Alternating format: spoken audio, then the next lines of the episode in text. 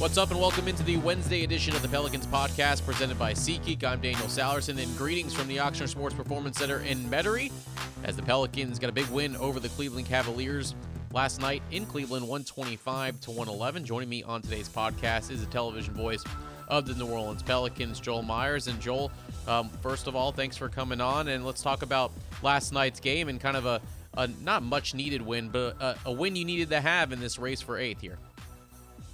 Well, absolutely, it was a must-win. It was a sub-500 team, uh, a team that has, believe it or not, done well against other sub-500 teams. I mentioned that to Antonio on our telecast.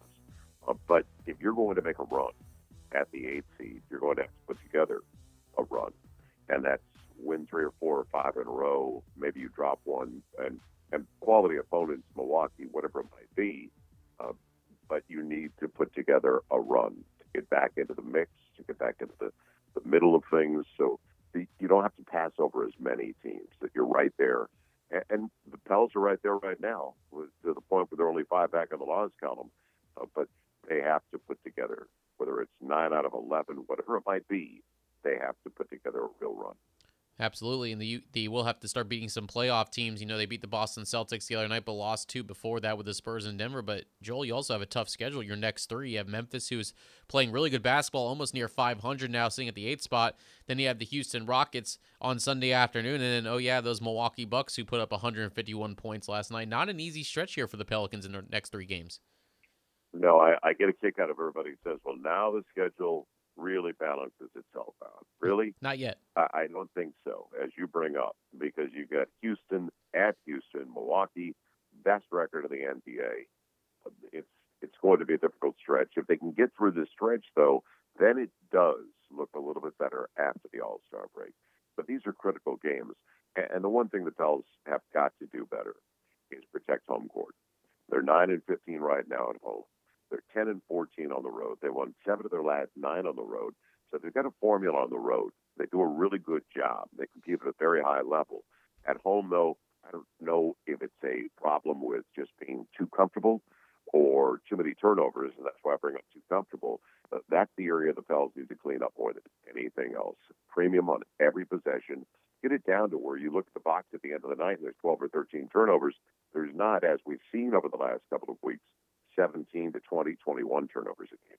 Yeah, and a lot of them have been unforced turnovers, just shooting themselves in the foot with some of these costly mistakes. Um, let's talk about, of course, the talk in the last four games has been Zion Williamson. Um, so putting up some pretty good numbers in those four games, and he's starting to ramp up his minutes here as he uh, almost played 30 last night uh, for the Pelicans. In the four games, what have you noticed from him when he's been on the court, Joel? Well, he, you, he doesn't require the ball to impact the game uh, he's going to score in a variety of ways, and some unconditional or unconventional, I should say. So uh, what he does and what he brings to the table is really healthy for the Pels. He's not a ball dominant guy. He can post up other guys his size or even bigger and overwhelm them. He has that much of a physical presence. And we saw it not as much last night, the game before, when he had that putback dunk. His elbows were above the rim. It is rare when you see somebody with that kind of athleticism, Daniel. So it's only going to get better as he gets game fit. You don't get into game shape in the gym during practice, and especially practice during the middle of the season because you can't go really hard during the middle of the season.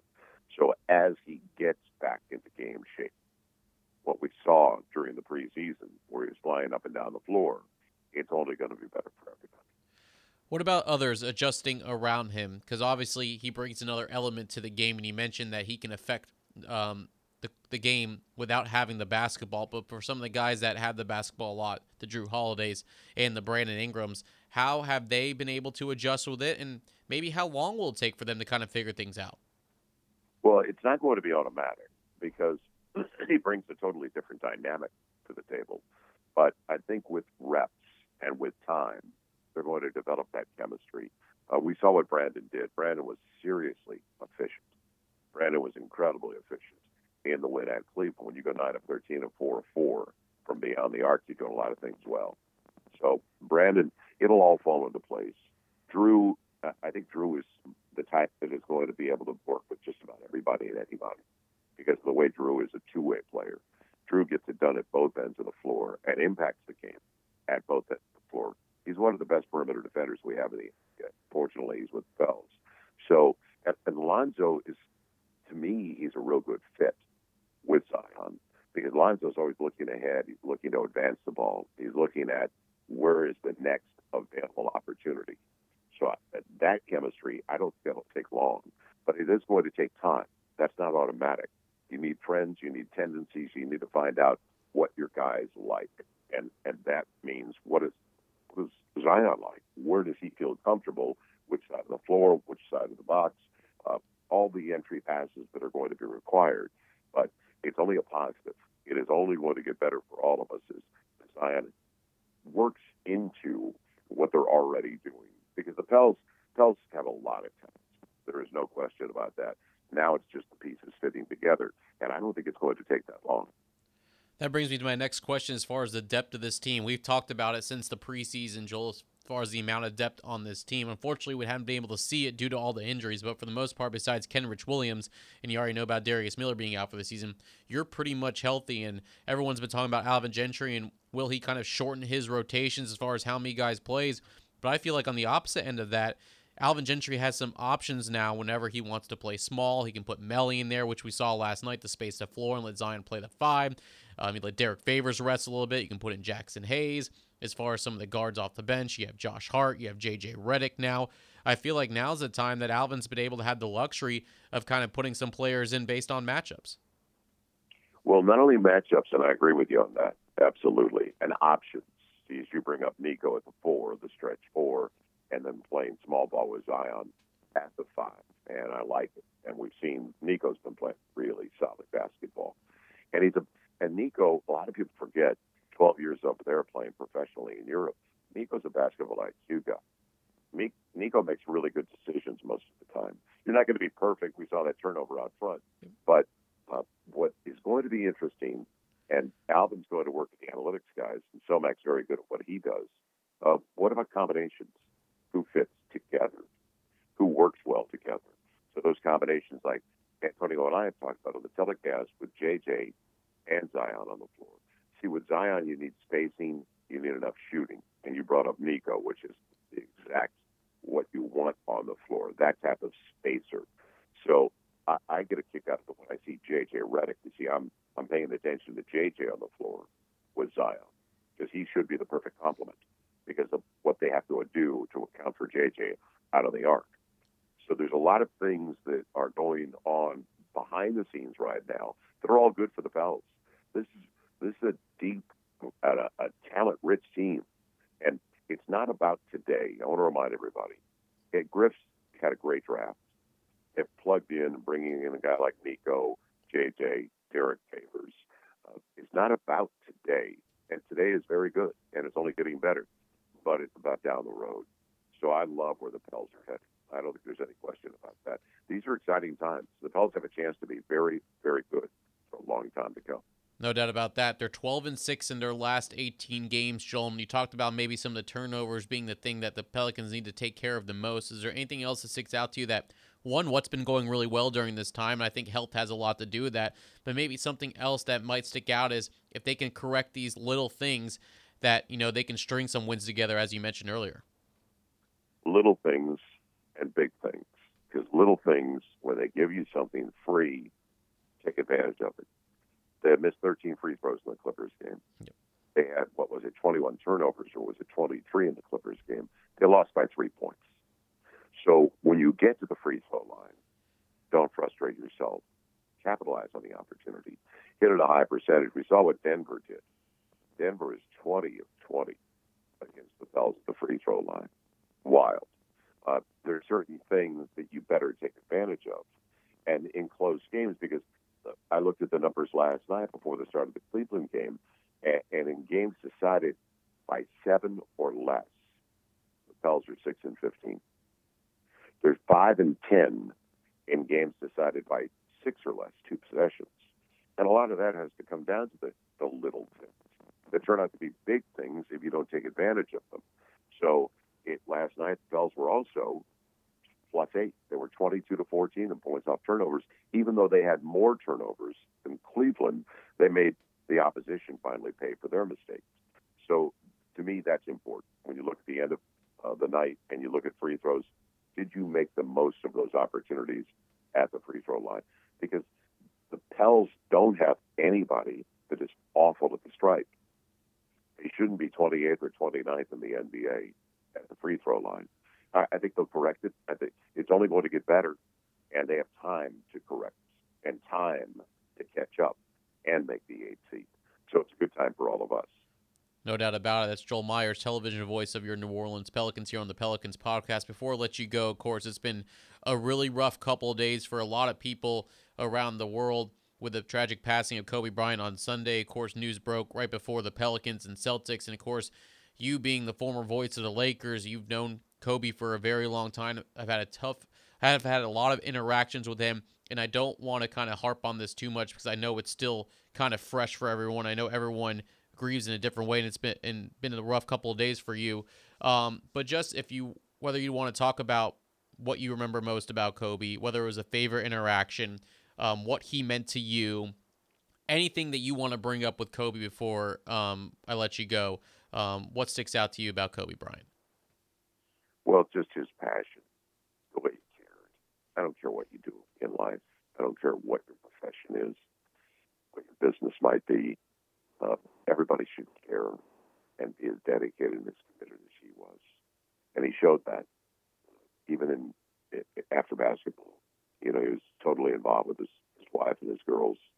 He was he was involved and he was dedicated. He was coaching his daughter, his 13 year old daughter.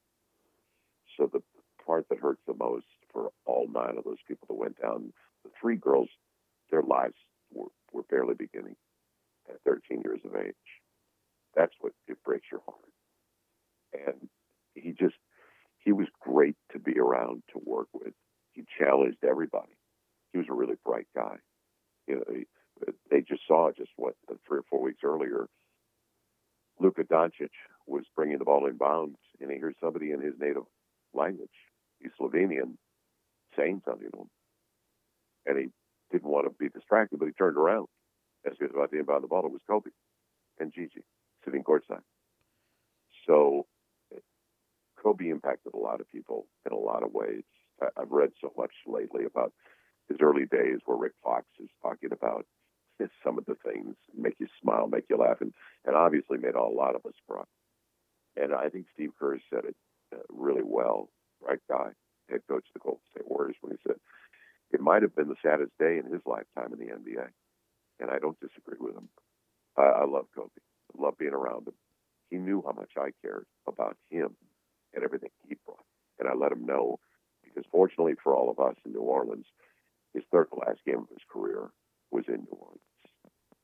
And I let him know how much I owed him and um, how much I appreciated him. Well, Joel, I certainly appreciate you sharing uh, your story about Kobe Bryant and what he meant to you. And of course, you're seeing it around the league now with a lot of players changing their numbers, making sure that number eight or number 24 uh, never be worn again, including Jahlil Okafor here at the Pelicans, which is a, a really nice gesture for everyone around the league. And you can tell just based on all the dedications with the 24 second and the 8 second violations, the moment of silences for 24.8 seconds. You can just tell um, not only how much he affected um, the NBA and the game of basketball, but just so many people around the world. And uh, Joel, I appreciate your time. I know we got in pretty late last night, and um, it's been a been a long morning, but I really appreciate you sharing some time with us uh, this morning. And we'll talk to you on Friday at the Smoothie King Center. Anytime, and let's get a winning streak going. Okay, that's what we need now, Daniel.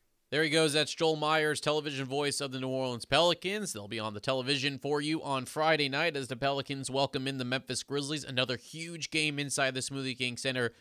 We talk about the playoff like atmosphere in the last few games at home with Zion Williamson's return.